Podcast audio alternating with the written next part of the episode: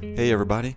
This is lesson four of our series on the GOAT. Um, I'm going to be talking in this particular episode justice and Jesus. I have figured out a way, you may have noticed, to get the audio a little bit better, uh, transitioning it from Facebook Live to podcast. I hope that that's been helpful. I hope that it's been enjoyable to listen to as far as audio quality as well as uh, content quality. Pray that it's been a blessing, and I really hope that it's helped you have some conversations as well as some understanding. Uh, other than that, I hope you enjoyed this uh, episode.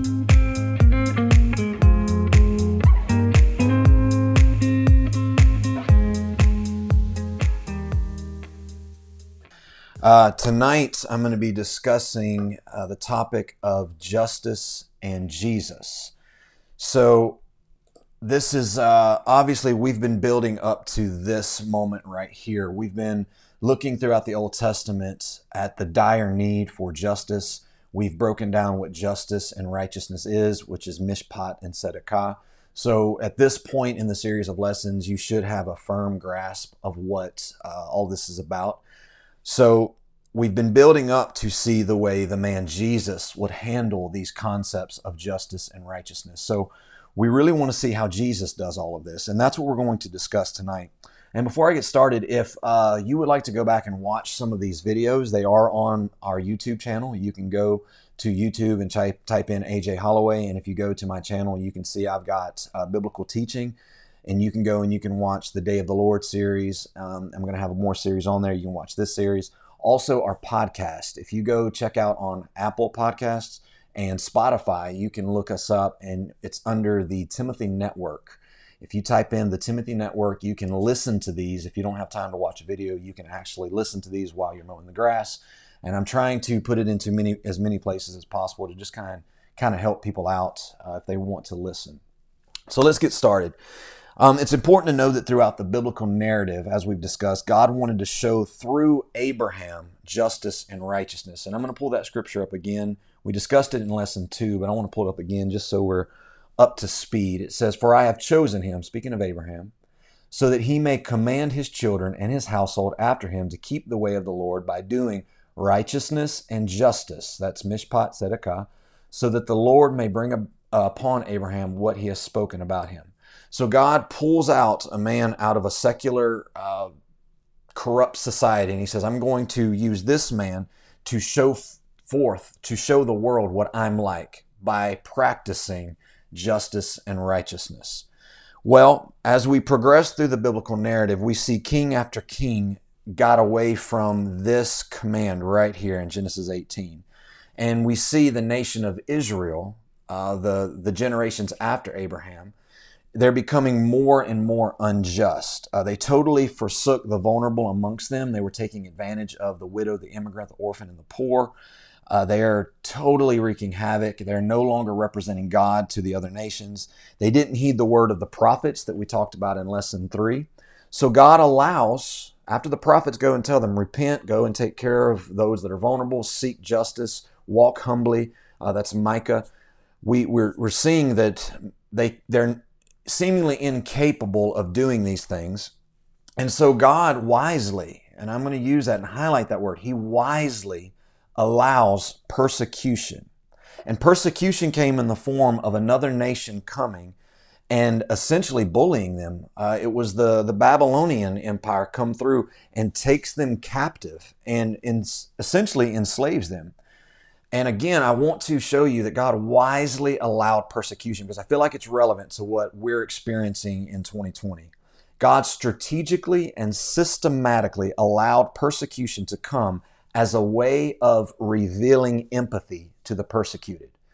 An interesting Greek word for revelation or to reveal, it's a familiar word. It's, it's apocalypse. God allowed an apocalypse, a persecution, a hard time to reveal some things to them. The wisdom and purpose of persecution is for the persecuted to stop, the Hebrew word Shabbat, to Shabbat and say, okay, what's going on here?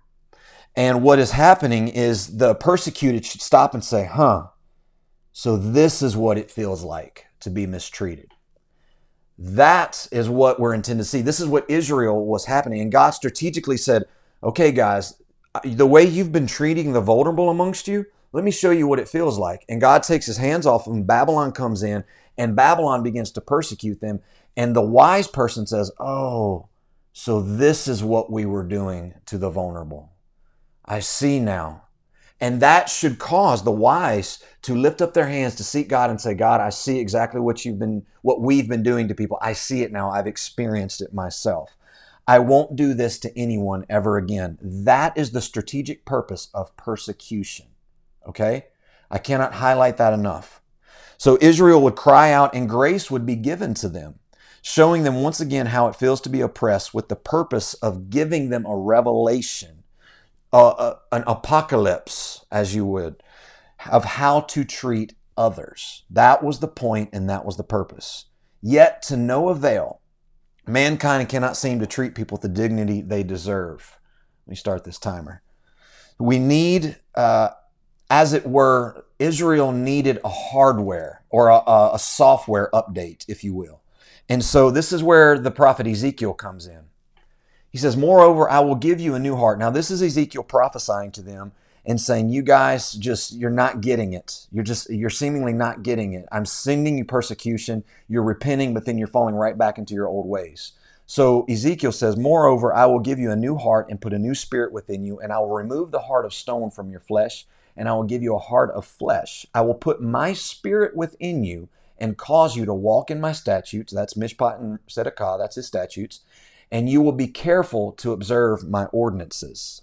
So the question is, is okay, God, we're obviously incapable. So the only way we can do this is we're going to have to take your righteousness and justice, and you're going to have to fill us with yourself so that we can act the way we're supposed to act. How are you going to do that, though? We need some more insight. Well, God sends the prophet Isaiah in Isaiah 59. It says, Now the Lord saw, and it was displeasing in his sight that there was no justice. And he saw that there was no man and was astonished that there was no one to intercede, no one to speak on behalf, is what that's saying, of those that are vulnerable. Then his own arm brought salvation to him, and his righteousness upheld him. He put on righteousness like a breastplate and a helmet of salvation on his head, and he put on garments of vengeance for clothing and wrapped himself with zeal as a mantle. And this is what he says in verse 20 A redeemer will come to Zion what the prophet Isaiah was showing us, he says, guys, somebody's going to come to show us how it's done. And this is where we see Jesus.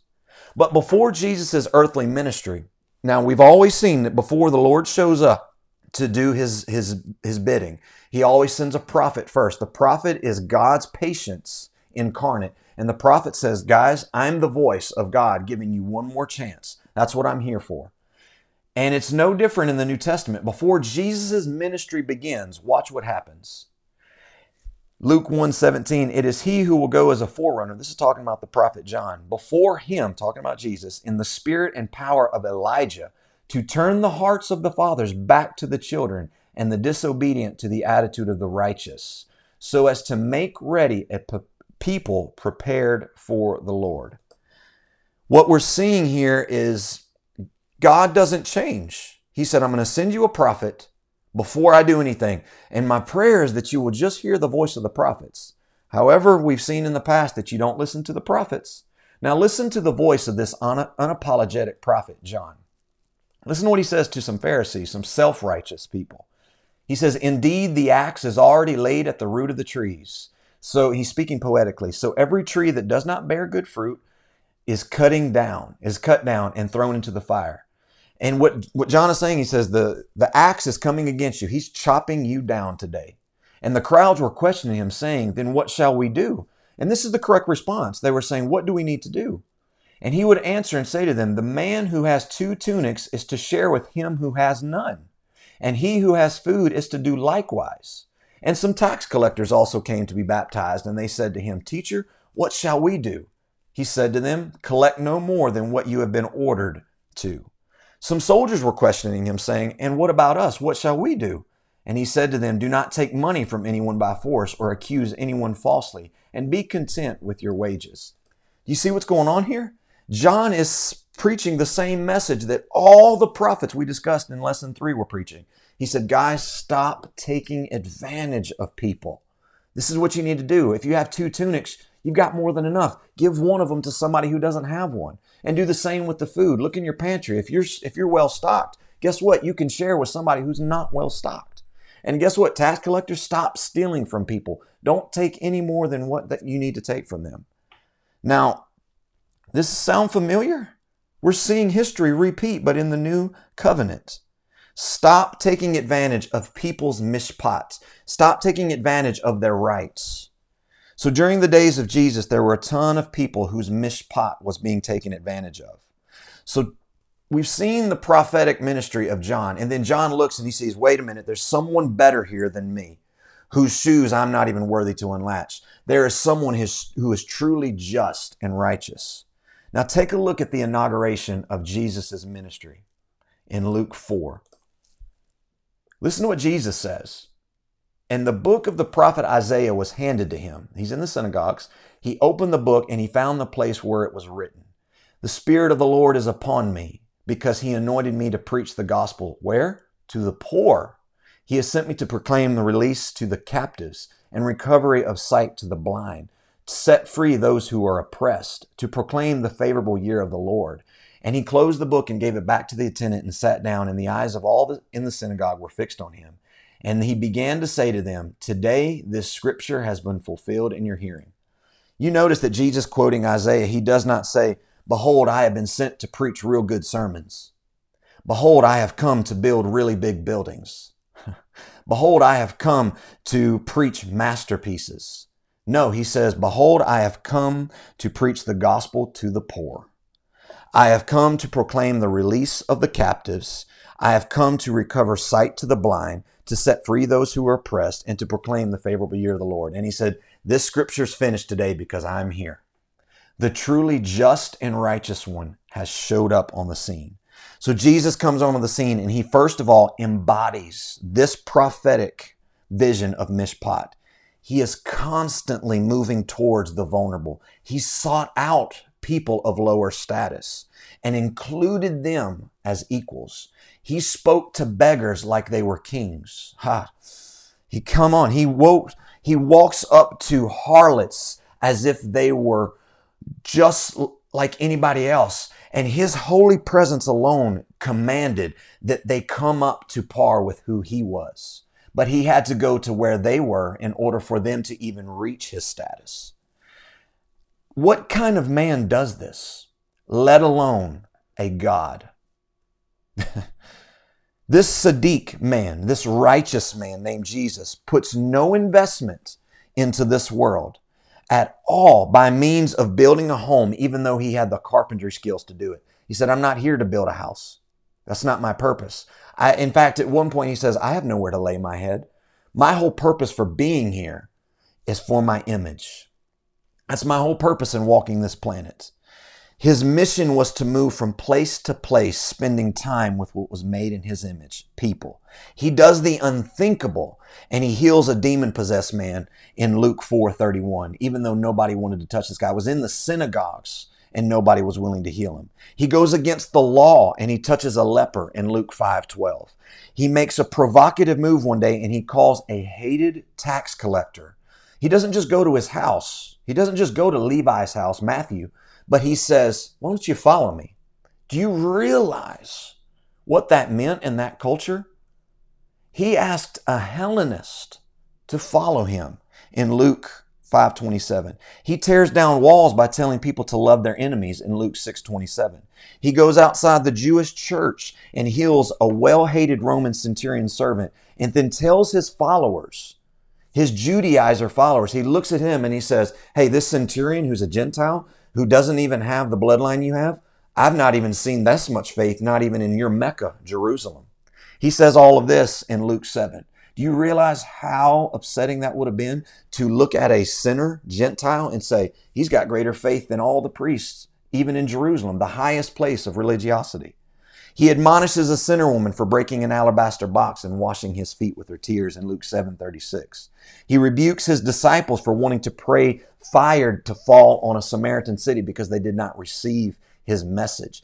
After he preached in the Samaritan city, they didn't receive him. And the disciples said, Do you want us to pray that hellfire would fall on the city? Jesus looks at them and rebukes them. He says, That's my image in there. No, I don't want hellfire to fall on these people. In Luke, this happened in Luke 9, 5, 951. There was no social status, there was no social status too low and no sin too great to keep this Sadiq man away. There was nobody that was unwilling to be near this truly just and righteous man. He was not too proud.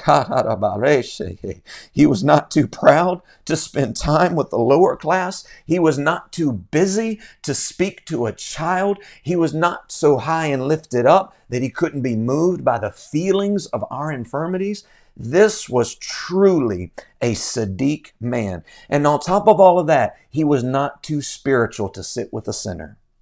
His life the house of Jesus was the floor model, the blueprints to which every house should be built after him. He was the chief cornerstone and he was building a neighborhood. And he said, Every house that's going to be built, make sure it follows this plan right here. And we just focus on the salvation portion of it, which is great because you can't even get this type of attitude without salvation. But what about following his life? We talk a lot about his death burial, and resurrection. But what about his life?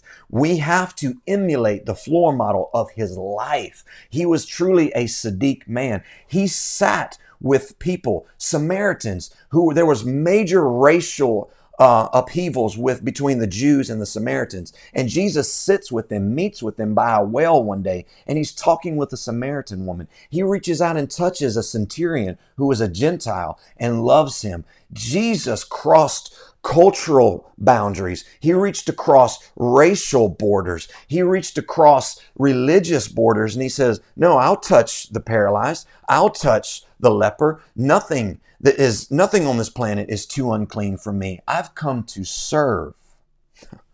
Listen to Luke 10. Listen to the teaching of this Sadiq man. A lawyer stood up and put him to the test. A lawyer in culture is a Pharisee and a Sadducee. And this, this man put him to a test, saying, Teacher, what shall I do to in- inherit eternal life? He said to him, What is written in the law? How does it read to you? Basically, how do you perceive the law? And listen to what he says. He quotes Deuteronomy 6 4 and Leviticus 19. Deuteronomy 6 4 right here, he says, You shall love the Lord your God with all your heart, with all your soul, and with all your strength, and with all your mind. And then he quotes Leviticus 19, and your neighbor as yourself. And he said to him, You have answered correctly. Do this and you will live. But wishing, listen to this, but wishing to justify himself, but wishing to be self righteous is what that means. He said to Jesus, Well, who is my neighbor? Who is, who is my neighbor that I should love him as myself?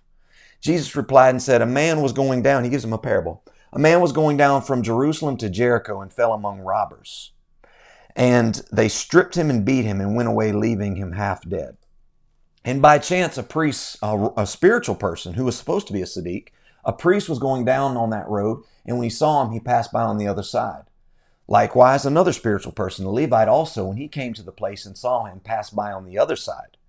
But look at this a Samaritan. This would have been very upsetting to hear that uh, a Samaritan is doing better than two spiritual people. But a Samaritan who was on a journey came upon him, and when he saw him, he felt compassion and came to him and bandaged up his wounds, pouring oil and wine on them. And he put him on his own beast and brought him to an inn and took care of him. On the next day, he took out two denarii and gave them to the innkeeper and said, Take care of him, and whatever more you spend, when I return, I will repay you. Which of these three do you think proved to be a neighbor to the man who fell into the robber's hands? And he said, Well, the one who showed mercy toward him. Then Jesus said to him, Go and do the same. Jesus was showing us how to be a Sadiq right here. He was explaining to us what we're supposed to be doing, how we're supposed to uphold righteousness and justice. Listen to another lesson that he teaches in Luke 11. I'm just going to follow in Luke. This is all through the Gospels, but I'm going to stay in the book of Luke. Luke 11, 37. Now, when he had spoken, a Pharisee asked him to have lunch with him. And he went in and reclined at the table. When the Pharisee saw it, he was surprised that he had not first ceremonially washed before the meal. But the Lord said to him, Now you Pharisees clean the outside of the cup and of the platter, but inside of you, you are full of robbery and wickedness. You foolish ones, Did not he who made the outside make the inside also? But give that which is within as charity, and then all things are clean for you. But woe to you, Pharisees, for you pay tithe of mint and rue and every kind of garden herb. He's like, you give a tenth of everything you have, and you think you're real special because of that. But yet you disregard justice and the love of God. But these are the things you should have done without neglecting the others. Woe to you, Pharisees, for you love the chief seats in the synagogues and the respectful greetings in the marketplaces. Woe to you, for you are like concealed tombs, and the people who walk over them are unaware of it. One of the lawyers said to him in reply, Teacher, when you say this, you insult us too. But he said, Woe to you, lawyers, as well. For you weigh men down with burdens hard to bear, while you yourselves will not even touch the burden with one of your fingers. He said, You're putting all this stuff on these people, and you're making it harder for them to reach me, and you're not even willing to go and help them carry the load. He said, You guys are like dead men, and you don't even realize that people are walking on you like dead men in tombs. That's how dead you are to what I have come and called us to be. So justice and love are two sides of the same coin for Jesus. But we already knew that from Micah to do justice and love mercy and to walk humbly. So in terms of looking for those who are vulnerable, I have dozens upon dozens upon dozens of scriptures that I can show from Jesus' teaching. This is just literally a handful. But I'm going to give this last one in Luke 18 as I feel it segues well for what we're supposed to see in the book of Acts. Look at Luke 18. A ruler questioned him, saying, Good teacher, what shall I do to inherit eternal life? Jesus said to him, Why do you call me good? No one is good except God alone. You know the commandments. Do not commit adultery. Do not, he's quoting the 10. Do not murder. Do not steal. Do not bear false witness. Honor your father and mother. And he said, All these things I have kept from my youth. When Jesus heard this, he said to him, There's one thing you still lack, though. Sell all that you possess and distribute it to the poor, and you shall have treasure in heaven, and then come and follow me. But when he heard these things, he became very sad, for he was an extremely rich man. Jesus was looking at him and said, You have you fulfilled the relationship between me and you. You just haven't done real well with the relationship between you and the others. You notice that Jesus quoted, and I'm going to show you again. You notice Jesus quoted the the part of the Ten Commandments that deal with God and man. Do not commit adultery. That's man and man. Do not murder. Man and man. Do not steal. Do not bear false witness. Honor your father and mother. But you notice that Jesus is showing us here that he said, You're not doing real, real well here because you are not looking out for the vulnerable. This is going to segue to the book of Acts here in a moment. But if you take a look at what begins to take place next after these scriptures, after Jesus lives the life of a Sadiq, after he teaches on how to be Sadiq, on how to speak on behalf of other people's mishpat, Jesus basically goes and he doesn't pick up a sign and go protesting. He picks up a cross and he protests without saying a word. In this moment, he was speaking on behalf of every person that had been taken advantage of, every person in all of human history that had been murdered, every person that had been lied on, every person that had been cheated, every person that had been slandered, every person that had a racial injustice done against them. Jesus said, I'm going to do something nobody's ever done. I'm going to pick up my, my, my sign and I'm going to go out in the street corner and I'm going to protest, but I'm not even going to have to say a word. And my sign is going to be two beams of wood. The moment of the cross is precisely the moment where in Jesus, God disadvantages himself while also accomplishing recompense. The cross becomes the moment that the judge of all humanity, God Almighty, becomes the judged. Who, who is this Sadiq man? That he was the judge of all mankind, but he closes his mouth and he says, Today I will be the judged for your behalf. Or you could say it's where both definitions of justice perfectly meet together at the cross, where God brings a just recompense of human evil. Because you remember that justice does mean that if you kill, there should be a payment. But justice more often is talking about retributive, not, uh, or restorative rather than retributive. And at this moment, Jesus is getting retribution and restoration all at one time on the cross. He says, Somebody deserves to be punished for all the injustice that's being done. But here's what I'll do you did the crime, I'll do the time. Why? Because the crime you did will get you locked away for eternity. But I know a lawyer that can get it reduced to three days on the cross. And the judge goes to the cross and the gavel drops and he says, No, no, I'll take. He did what no other lawyer had ever done in history. This lawyer says, What my client has done, I'll take the penalty for it. And Jesus takes upon himself our retribution and he restores us. He was the perfect Sadiq man who retained our mishpat for us, even though we did not deserve it. He provides all of this by embodying mishpats for the poor, which is us, taking it upon himself. So the cross is where God's love and justice meet together. Basically, the cross was our exodus. Do you remember the book of Exodus?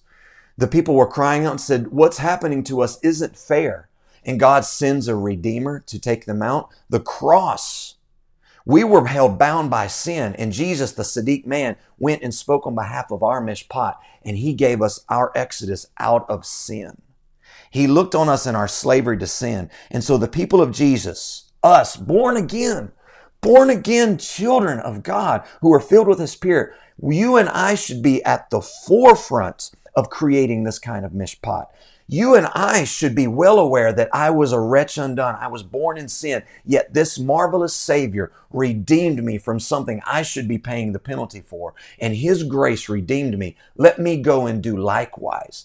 Christians should be the first ones to speak on behalf of the vulnerable. Christians should be the ones heralding the loudest, but while doing it the way Jesus did it. Jesus did not have to go out and protest. His life was a protest. His actions went and sat with the hungry.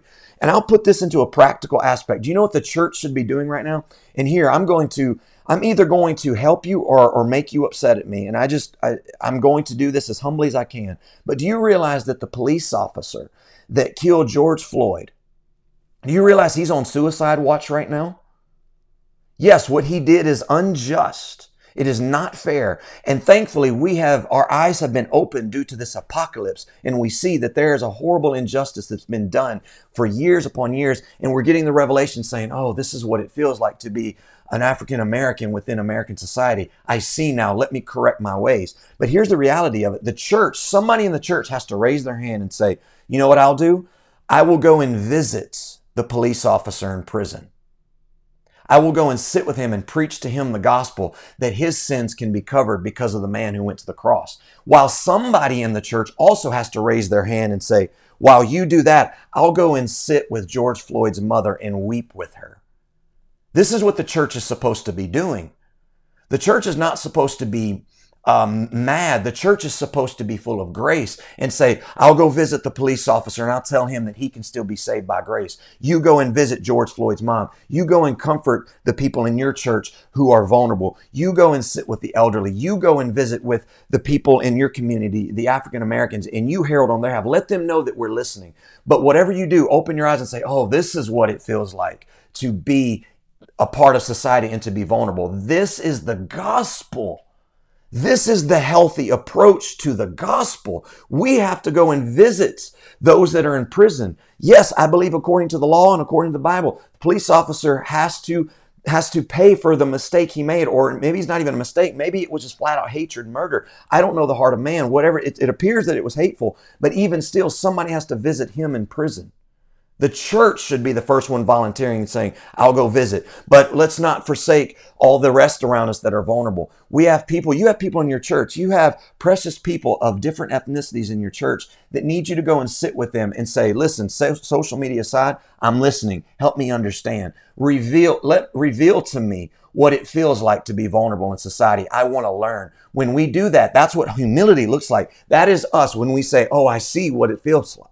When we do that, we're humbling ourselves. We're turning from our rasha ways, our wicked ways. Rasha, remember, is the opposite of mishpat. We're turning from that. Then he will heal our land. The way we humble ourselves is we say, Oh, this is the error of our ways. I hope that as you're hearing this, you're seeing what we're supposed to be doing as the church. while we're heralding on one side, we're forsaking another side. We have to balance this church out and say, okay, let's make sure that we're doing everything the church is supposed to be doing. So let's let's finish out tonight by looking at two more scriptures. If you remember Luke 18, where it talks about uh, do not commit adultery, one thing you still lack, sell all your possessions and give to the poor. I want to segue from Luke 18 to Acts 2, our favorite scripture. Now, in the context, they have been filled with the Spirit. The church has been inaugurated. The church is now filled with this Sadiq man, Jesus Christ, the ultimate righteous and man who spoke up for our mishpat, is dwelling within the church now. And look what they do. Once you get the culture background, you cannot see anything else now. Nobody talks about this quite enough. Acts 2:45.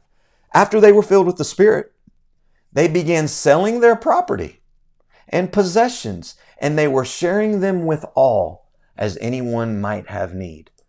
The church was saying, we're bringing it all the way back to Genesis, where everybody was on common ground.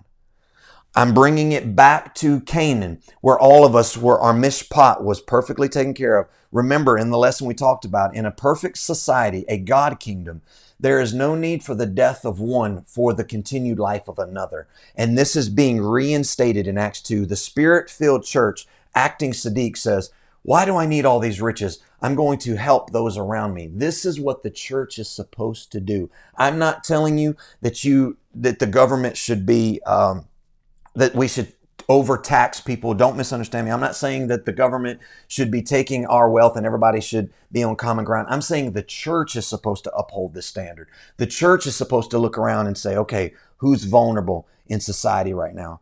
And this is going to be controversial. And I'm, I'm not going to say a whole lot about this, but the whole Tony Spell thing, a lot of people are harping and hammering. And I'm not going to tell you my opinion on how I feel about Tony Spell because that's not what matters. But you know what nobody has discussed about Tony Spell? about the fact that he got up and gave $26,000 to some people in his church that had lost their job during COVID 19.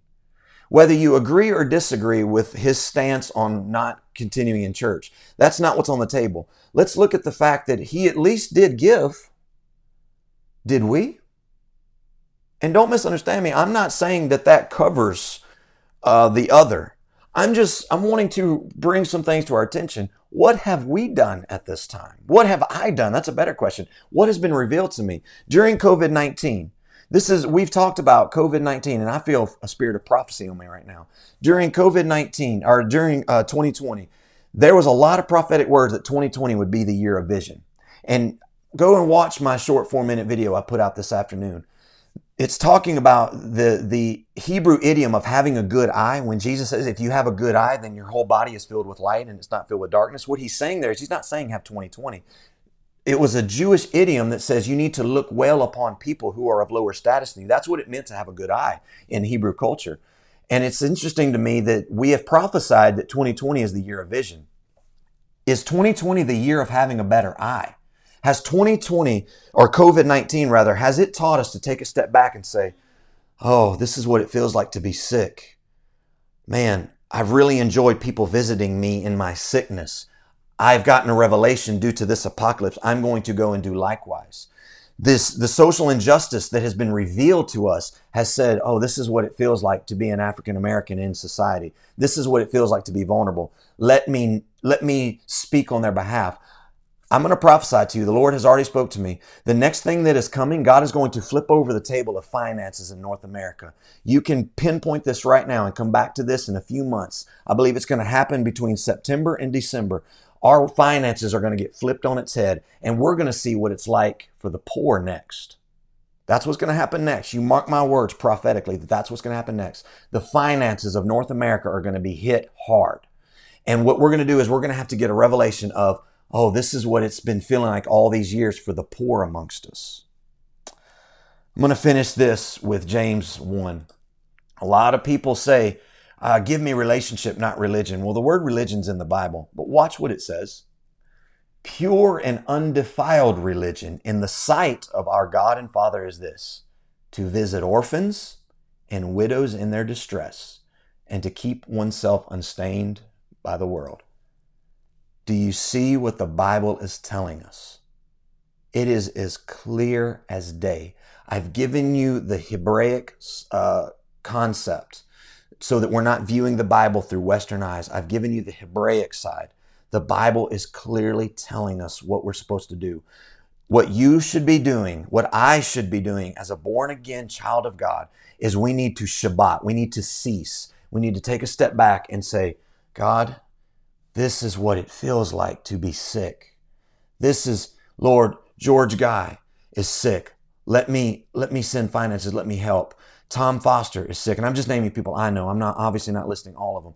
Lord, I've seen that Brother Eli Hernandez's family lost a husband, lost a father. Let me sit with them and mourn. Lord, I'm seeing that amongst our constituents, the African American population feels overlooked. Let me let them know that I'm looking now. Lord, I'm seeing that right now there's there's things going on. The next thing that's going to hit, you mark my words, the Lord is going to hit the finances. He's going to flip over the table of our finances and we're going to get a revelation of what it's like for the poor next.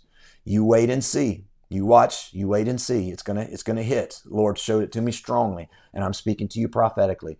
What we need to do is it will not, and hear me, I'm going to speak to you prophetically because I don't speak to scare, I speak to prepare.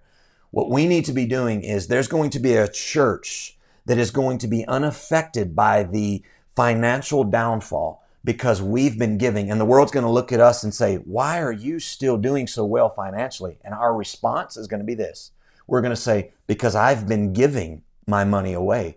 And they're going to say, Well, that doesn't make sense. How do you have money coming in? And we're going to say, Because I've been taking care of the sick, I've been taking care of the poor. They're going to look at us and they're going to say, Why is your health so good? And they're gonna, we're gonna look at them and say, because I've been sitting with the sick. They're gonna look at us and say, why do you have peace during all this turmoil? And we're gonna look at them and say, because I have wept with those that are weeping.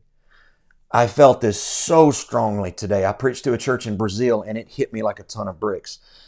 Israel, while they were in Exodus, they didn't feel the effects. In fact, the Bible said the more they were persecuted, the more they grew. As all these things happen, the church is going to excel if we're adhering to mishpat and tzedakah.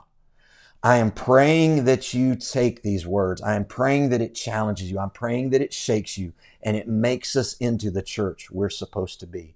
Let us be Sadiq in these last hours. Let us look out for the mishpat, the rights of people around us. Let us treat every human being no matter the nationality or color, as the express image of God. I love you. I pray this blesses you, but more than blesses you, I pray it provokes you because the work of the prophetic is to, is to um, afflict the comfortable and to comfort the afflicted. And so if you have been afflicted, I pray that this message comforts you. If you have been comfortable, I pray that it afflicts you. It afflicted me. In Jesus' name, I love you all. In Jesus' name, I will see you and I will be praying about whether to continue this series or not.